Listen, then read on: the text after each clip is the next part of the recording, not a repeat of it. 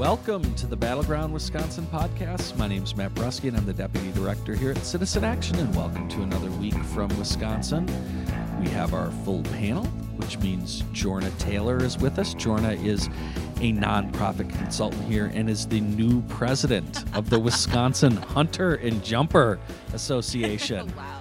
Yes. Welcome, Jorna. Uh, thanks for that brilliant introduction, Matt. How many Congratulations. presidencies do you hold now? Uh, just one. Okay. I mean, and of all I survey. The- there we go. And of course, he has chimed in. It's Robert Kraig, Executive Director here at Citizen Action. Robert. Good morning, everyone.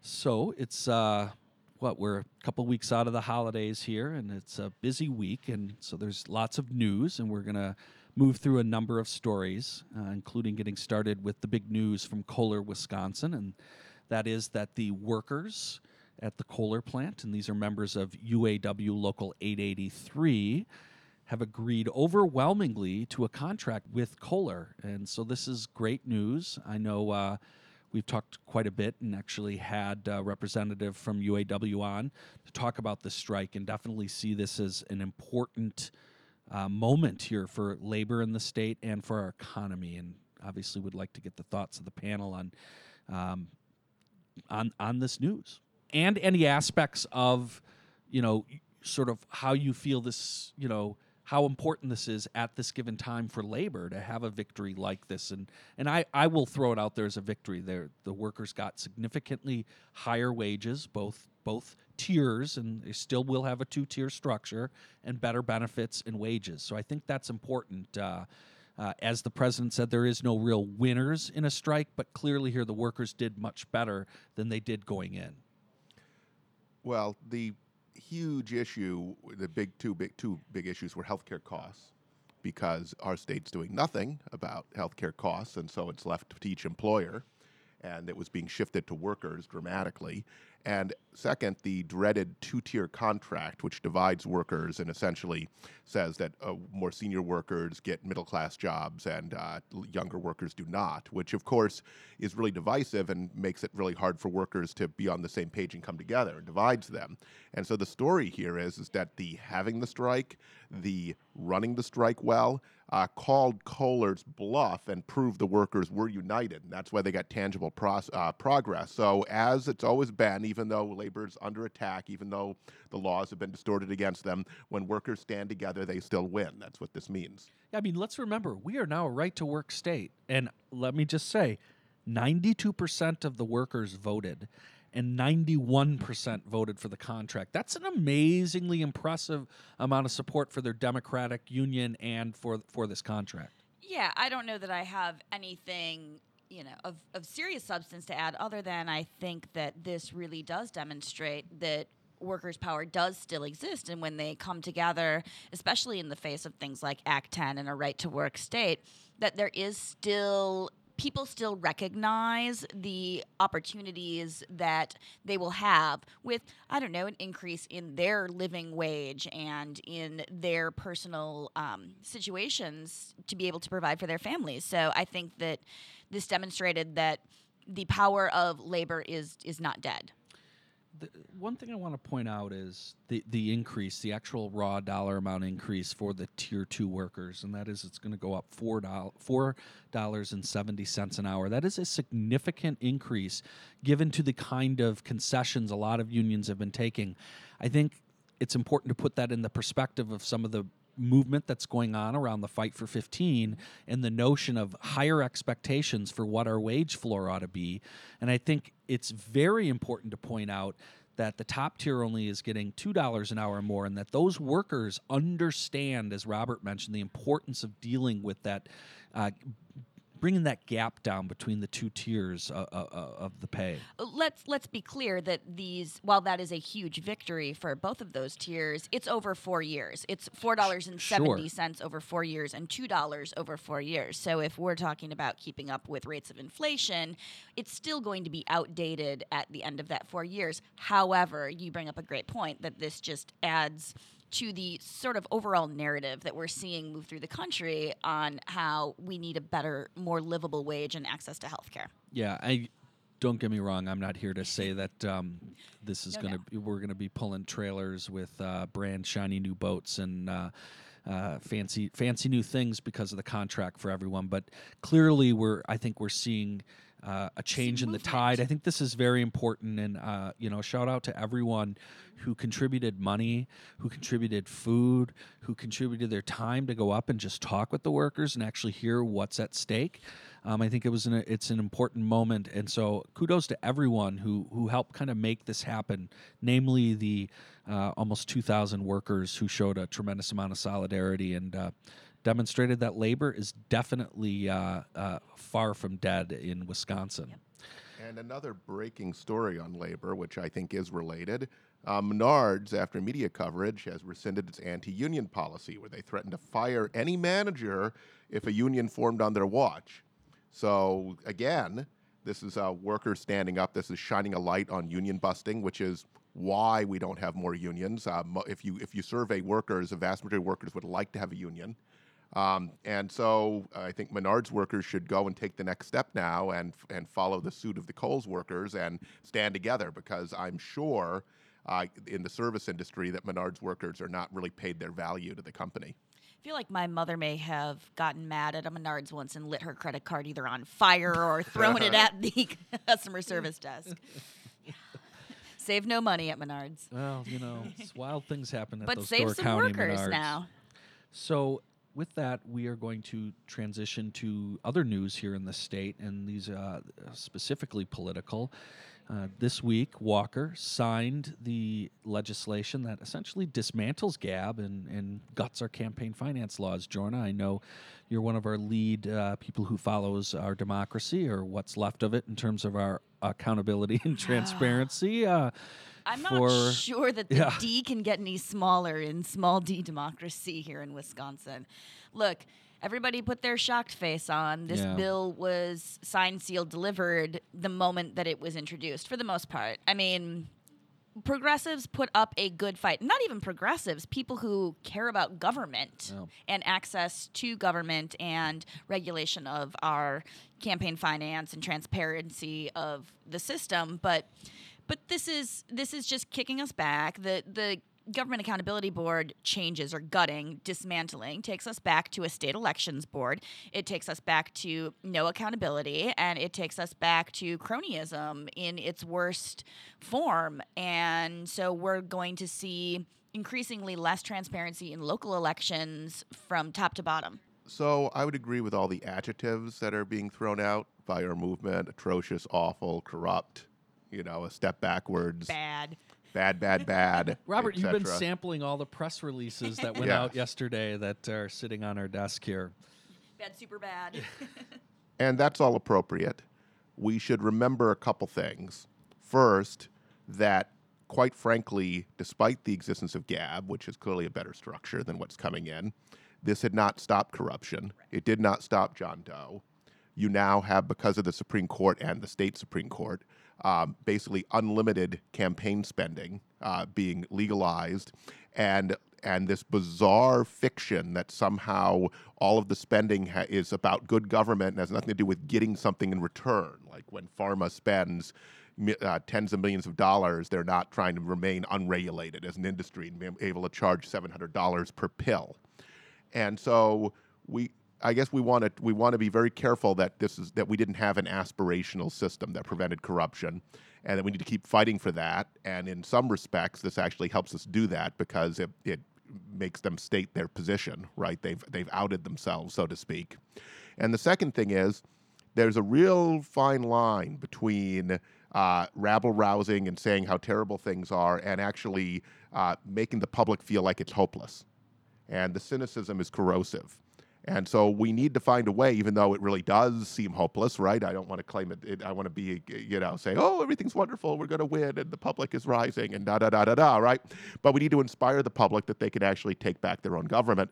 Uh, they're convinced that government is is for sale for the highest bidder, which is true, and therefore they don't want to use government to actually improve their own lives and expand opportunity and freedom in the United States. That's the problem. And so this just adds to all that. In a bizarre sort of way, the cynicism this engenders actually helps the right, even though it's been launched and executed by the right. And that concludes this week's first installment of a messenger moment. And so, for folks who don't understand what that means, I'm going to provide a little bit of background and uh, a shout out to one of our cooperative members, uh, Joe Messenger, who has asked that on the podcast we attempt to occasionally talk about what we ought to be doing and what could he say to someone in Ozaukee County. And I think you just laid out something very clearly that you could talk to someone who maybe is more conservative about what a vision ought to be about how our democracy ought to function, right? And and and get out of sort of the partisan back and forth, but about just sort of where does bribery occur? What is it undue influence? And, and, and what you just said. And so we're going to do that every once in a while. We're going to call that a messenger moment. And that's going to be, we're going to try to at least come up And- with moments where we actually talk about something that s- con- people can use. Conservative folks. Matt chose Ozaukee County, uh, where Oz- Ozaukee. I know that's Messenger where Joe chose Messenger Ozaukee lives, yes. County. That uh, in Ozaukee County do not support legalized bribery. Okay, they may vote for people that do, but that's a different matter. And so we need to be able to make the case. And the way they ended the old kind of bribery is you didn't have to prove a quid pro quo. It was considered uh, uh, de facto a bribe if a large amount of money in a paper bag was handed over to a politician. But apparently, you can spend hundreds of millions of dollars for said politicians, and it's not de facto a bribe. That's the problem here. And, and they have to actually have a smoking gun. Uh, by the way, you know, the open records law attack will prevent the smoking gun. You have to say, uh, literally, uh, if you spend a million dollars for me, I will give you X. Thank you. I spend a million dollars for you. Thank you for giving me Y. Well, so I think this is also another great opportunity to use these messenger moments as a an opportunity to highlight a lot of the good public policy that is coming out of a lot of our partners as solutions. And we don't always have the biggest bully pulpit as legislators do. In fact, we never have the big bully pulpit like legislators and opinion leaders and editorial boards and all of those folks have. We have a podcast. We do have a, we have but a but a podcast It is that is but a going little worldwide podcast. that uh that my boss now listens to. So um Excellente. but I think that it is important to use this also to highlight the the stuff that will take back our state Absolutely. and to give folks the talking points and the opportunities to to talk about what Planned Parenthood is putting forward and Citizen Action and all of these great organizations. And we should talk about editorial boards for a second, because editorial boards have been for clean, open government all along. And let's re- let's remember, it hasn't mattered. I mean, for decades, right? Number one, so people are not going to page eight of their papers uh, to decide what's important to them, and enough to throw people out anyway. And the second thing is we have too many editorial boards, and I like editorial boards. They publish our op-ed, so I don't want to offend them. But in general, this is awful. This is a travesty. This is a shredding of our democracy. And then six months later, we endorse Scott Walker. So again, this issue, another reason why I think it's important is it's going to transcend all the elections next year, both the spring elections for Supreme Court and kind of the political partisan takeover of our courts and and certainly the influence of the, the this this money, right, and the bribery has come into the courts and it will also go into the fall elections uh, for obvious reasons. So it's important You know, they used to they to, used to talk to- about this. They used to have to try to hide it a little. If you ever, it's still the case. If you ever go look at the major military contractors, right? They all call themselves things like good government funds. you know, uh, the you know the Blackwell Good Government Fund. You know, I mean, literally. So they're literally Bringing- like trying to pretend this is all about them promoting democracy. So we are going to talk about another thing that happened this week, and that is uh, we have both uh, Representative Peter Barca and Senator Lassa introducing legislation that we've that they've talked about in the. I would say in September they started talking about it, uh, but introduced it uh, this week, and that is to essentially shut down or at least completely overhaul WEDC so that most of its functions, particularly as it relates to loans and things like that, are brought back into stronger public oversight. Um, the WEDC board is meeting today as we record, so we'll see if this is even on the discussion uh, in the board meeting.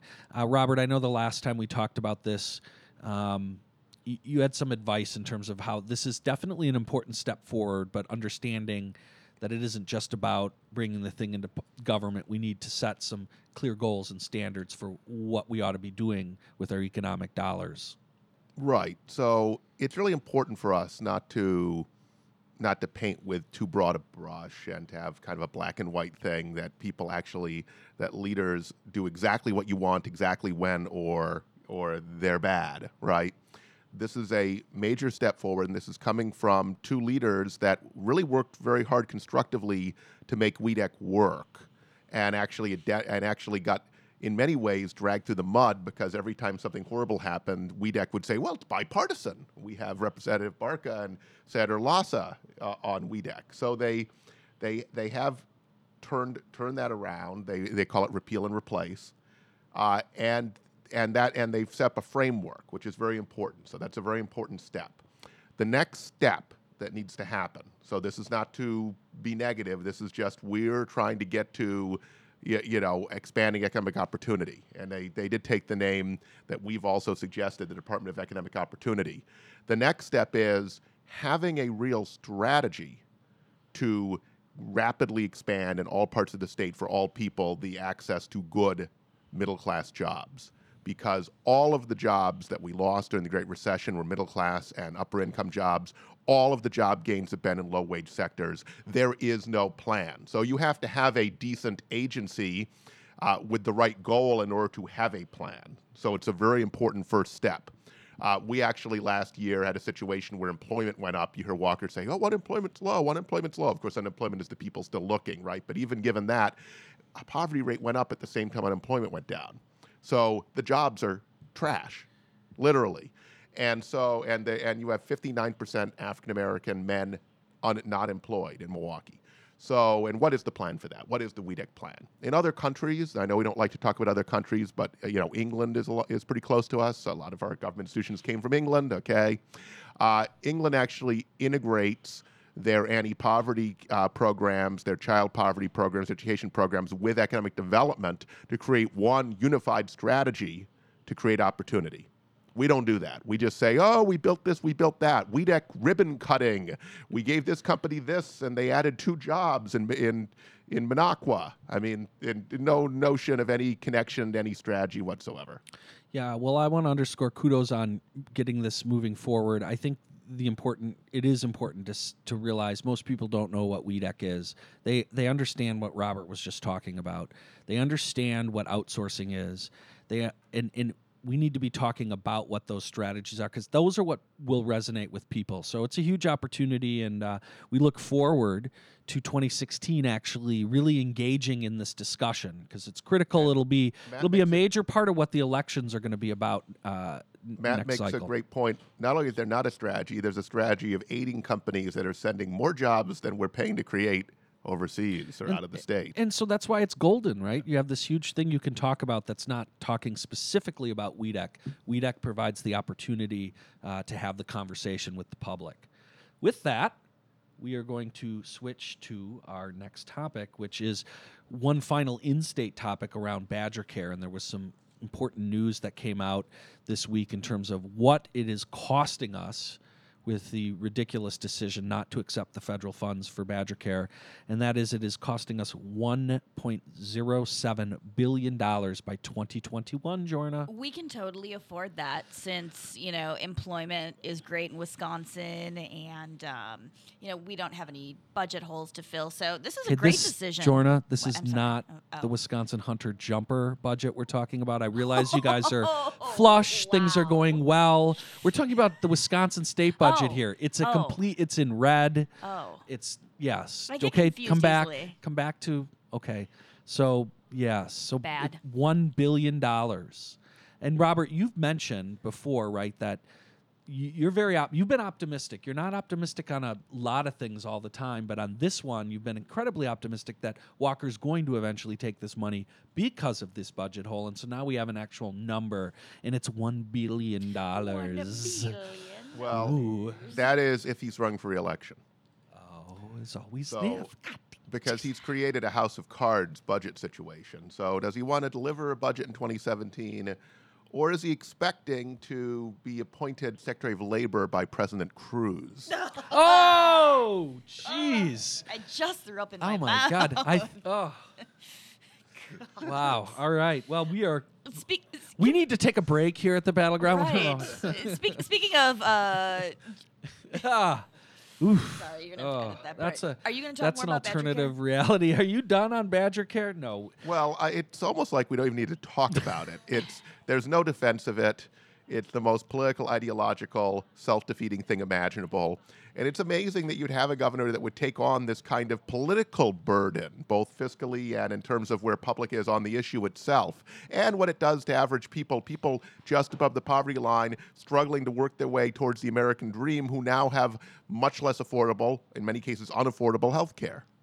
Um, speaking of the political burden for about 10 seconds, if anybody watched the GOP debate the other night on CNN, that was quite the political burden and um, crap show that was on stage. It, it was amazing to watch uh, Rubio snipe at Cruz like he was this little, you know, yapping Jack Russell, which I know much about, um, and and to just see that Cruz emerging as a front runner, I just it's fascinating. He's, it statesman- fascinating. he's statesmanly. Oh, God, he looks like Frankenstein.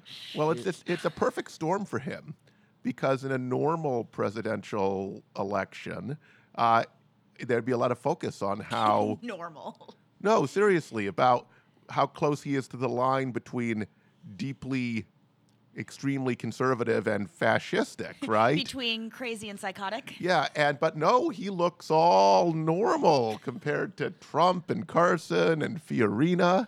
So, Uh, so uh, though, though and then it- Rand Paul, and it- pick me, pick me. and what, and it's normal to quote unquote make the desert glow. Yeah. That is his evocative well, phrase. once we, you know, carpet. So, so I'm going to interrupt this wonderful 60 second review of the latest right wing uh, uh, uh, debate. Uh, just to remind folks that information that we just gave you about Badger Care, the the one trillion dollars, I don't believe that story was picked up in any media source this week. I know. Uh, kudos to the Democrats for getting it out. Even uh, U.S. Senator Baldwin put out a release. I, I didn't see anything. Maybe there was. I, I feel like it's it's really important news given that we continue to have Republican governors around the country. We we moving to take this. It's it's happening, you know, everywhere except for here. It's We're it's like we're living in a We're looking at the further surreal. degeneration of the media, and I know I'm talking about state versus national here, but we're not covering news that matters to people. We're covering Billion dollars. power and what's sensational. And so, if Care can't happen because a decider decided, then it's not news. Would seem to be the deal, right? And so, at the national level, whatever insulting thing Trump says, or getting someone to say something against Trump, which was the premise of almost every question of the other candidates, uh, that's that's all there is. And what they might actually do as president, well, maybe we'll hear a little about that. Maybe a Kardashian could talk about There Badger Care in Wisconsin. Oh, there you go. That's probably right. And on that note, we are going to transition to one of my favorite parts of the show, and that is our Paul Ryan watch. Ryan Watch. Ryan Watch. And um, this week, we are spending more time talking about Paul Ryan's beard. And, and Jorna, you have sort of led the national debate and discussion on Paul Ryan's beard. And, and you, listeners, you may think that this is a trivial topic and why is this podcast spending time talking about Paul Ryan's beard? Well, I kid you not, it is now major news in the New York Times. Jorna, you broke a story, what we talked about in terms of the beard and what Paul Ryan's doing. And It is now in the New York Times. Uh, I would just like to say that the esteemed paper of record, the Gray Lady, is taking cues from the Battleground Wisconsin podcast. That makes me feel kind of like a celebrity. Well, to be clear, the title, and this is just out Yeah. yesterday Paul Ryan's beard triggers a style debate. And Jorna, you were the one who broke this initial style debate. So keep us up to date. Well, I, deba- I won't say that I, I broke it necessarily, but I, I do think the fact that this debate continues, uh, GQ calling it the eye roll inducing style move, equivalent to your father showing up to dinner on a skateboard. Uh, but there were some there were some kind Hey, wait a minute. That happens in my neighborhood. that happens at your house. Okay, all right. I'm sorry. Anyway. All right, I will shrink away. Um, I, I do think that this is worthy of of discussing because it is clearly a strategy of Paul Ryan and the right to to reform this public opinion of what the stodgy old older white dude Republican Party looks like, and instead it can be this hip, bearded, kind of hipster, cool guy that is, you know, listening to good music and hanging out. And, And then you watch the debates. and then you watch the debates, and he's not up there, and there's Crazy Town. But you know, so so I think that it really is. He is he is as he's at the center of the entire political system because he is. But on the flip side, he has not been able to be this sort of uniter among his own party as the spending bill comes out and he's being attacked by none other than Breitbart. Breitbart. Yep. So, folks who've missed it, um, they're basically saying that. Um, And there's Paul- no, there's no more Breitbart. There's the institution that goes on in his. that's name. right. Paul Paul Ryan betrays America, Yes. right? And so, Jorna, you were also the first one to bring this to our podcast, and we spent time talking about could he hold this together? How long would the honeymoon last? And well, I guess it's 30 seconds or December so. sixteenth of uh, 2015, the assault. So yeah, basically, it's a 10 part 10 10, uh, 10 part list of all the atrocities Paul Ryan has wrought upon the country and basically selling out uh, conservative America. So I guess it's uh, the honeymoon is over. And and let's be honest, in the spending bill there are benefits for both in the omnibus there's there's benefits for Democrats and Republicans. And benefits I, I use that sort of um, tongue in cheek, but there are things that appease both major political parties. Because we're trying to get a budget done here where you we have a president who's a Democrat, right? Yeah, yes. well, little, Why are you with the fa- terrorist little Matt? factoid that uh, in So- governing. So, as Speaker, Ryan is actually, it looks like, trying to do what the job of the Speaker should be and bring some consensus, but that will never, ever be good enough for the far right fascist wing of the Republican Party. So there's an irony within an irony in that the gray lady, as you called the NYT, actually is trying to prove she's not a gray lady. And so, in a way, in order to, because she's Aqua. in danger of losing market share to the Washington Post, which is surging digitally. And so, therefore, they have, there's a, con- there's a, Red-headed woman. there's a confluence of interest between the bearded speaker and the gray lady looking to be on a skateboard. I was going to say, I think the Gray Lady's delivering newspapers on a skateboard. But some of these quote quotations are absolutely precious. Uh, the beard shows that he's not a, in, of Washington. He's not part of the system. Um, let's see. We Take also that. we also had any boy can become president unless he's got a mustache. And then we got indeed for much of the 20th century beards with the stuff mostly of Marxist guerrillas. Uh, Fidel Castro, Ho Chi Minh, campus radicals, and later some sensitive 70s types. I'm thinking of Michael from uh, All in the Family. Oh my God, a meme is being developed right here as you speak, Robert. And then finally, my favorite, as a leader of a factious party, fractious party, that's true, a lot of people wa- would like a piece of him. He is signaling with his face that he has been saying in so many words, I will lead on my own terms, I'm my own man, and will not take guff from anyone. That's, that's a very talkative beard. That's that is journalism, New York Times, 19, t- uh, 2015 style. So when is the Walker beard coming? So, all right. So, with that, basically, no matter, I'm just trying to say our podcast is maybe ahead of the curve in, in terms Obviously. of quality and, and knowing what sleaze to bring to the public. Um, so, with that, we are going to, before we move to our furloughs, Robert, we you have some news around some endorsements Citizen Action made last week at our uh, board meeting and annual meeting, and it's related to uh, some races in the spring election. and it's uh, stunning, of course. So, in the U.S. Senate race, I know people will find this Yep. very, very suspenseful. Hold on, drum roll. We have Ron This Johnson. is- examined the records of all the Yep. candidates and projected what they would do as a U.S. senator, ah, and therefore, you love Rojo. Citizen Action of Wisconsin. Uh, it was a tough call. is supporting He has a beard. Russ. Russ Feingold. Oh. All right. Yes. So that is the fall race where there has been an endorsement. So some of our listeners live in the Milwaukee area and understand that there is um, a highly competitive county executive race. And rumor has it, uh, Citizen Action made an endorsement in that race. Well, one candidate is a regular podcast listener and been a frequent podcast guest, Huh. Senator Chris Larson. Ah. The other candidate, I don't know if the, the incumbent county executive, uh, Chris Abele, I don't know if you ever listened to the podcast. I know he's had staff listen to the podcast, so that's at least something. But nonetheless, there was a major discussion, and this also has to do, quite frankly, uh, with our opinion that where we are right now in Wisconsin, that we need to elect progressive champions because we need to articulate a strong progressive agenda if we're going to actually do something in 10 years. And so this is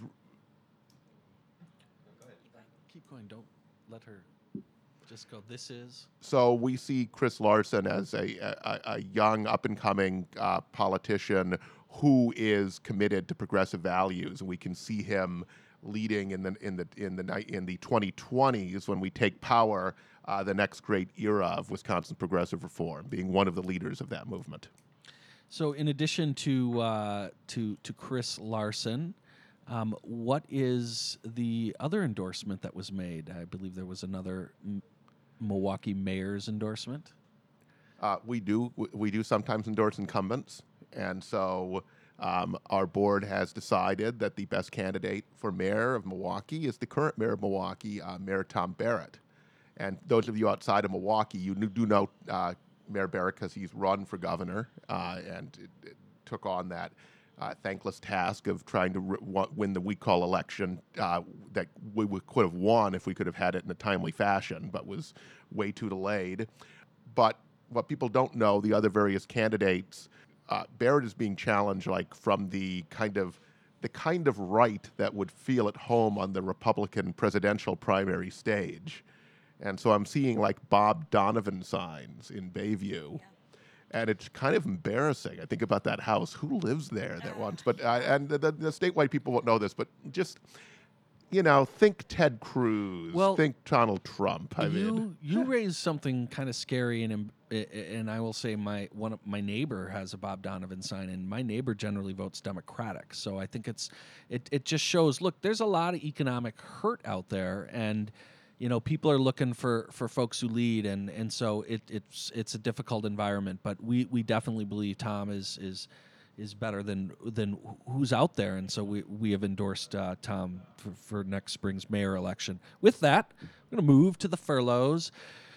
Jorna, so I assume you have a board meeting uh, over at the Hunter Jumper Association this weekend. Uh, Got to get that budget uh, surplus all figured out. What you're going to do with it? How you're gonna get my horse friends listening to this, and they're gonna think that you know we're rolling in the cash. We're not. this is all volunteer.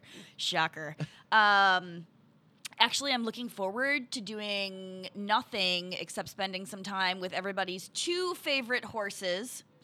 I have one, George. I don't. You have another horse? Reno. Reno needs to be Stop that taken nonsense. out, George. George, I know you listen Yeah. Well. because Um, that's what I hear. after an exciting last weekend full of music and seeing um, Matt. Weezer. at it was Weezer. awesome. I went with my son. It was great. I thought Weezer was average. Oh, I, I really I know, I'm enjoyed breaking it. your heart. I enjoyed it from the balcony. You did, yes. Yes. I was down, you know, down on the lower level with Say the it people. ain't so. So You're a horses, heartbreaker. Me and horses. Robert, what are you doing this weekend? Well, we're still in triage mode. The end of the year is actually the worst part of the year from a work uh, crush standpoint. So we have our annual uh, healthcare cost ranking report coming out early next week, which we will probably mention next week on whatever podcast formats we create in the holiday week.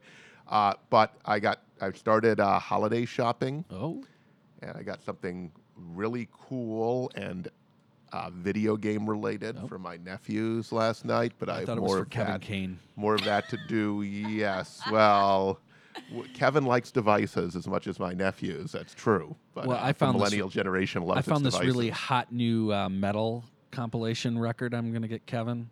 'Cause we know Kevin likes to rock. So, so Robert's having a typical Robert furlough, where Robert Oh. will work. Oh, come on now. He's going shopping too. Going It is the holiday. He's in the holiday spirit. Uh, I am too. I've got I've got uh, parties to go to. I'm actually going to. so Um, popular. oh, this is a, actually a rarity for me. I've got two two different uh, events I'm going to be attending this Saturday. One is uh, the, for the Sumners, who basically are the godfathers of uh, dirt track racing in Wisconsin, and they're having a holiday party. So I'm looking forward to seeing people we don't we haven't seen in a few months. I'm also going to Dave Summerscale's housewarming party. Dave has moved back. Dave's a organizer rep with uh, SEIU and janitors. He's moved back to River West with his wife, and so I'm thrilled. He left that um, horrible, awful place down on the south side and came back to He the- wasn't in Bayview, I don't came think. back to Nirvana. Yeah, he was in Bayview. Technically, Bayview claims Oklahoma Avenue. Parts so he yes. So Garden District still you not a thing that section. Anyways, Dave, welcome back to River West. And with that, we want to thank Brian Woolridge, who makes the podcast happen every week and makes us not sound crazy.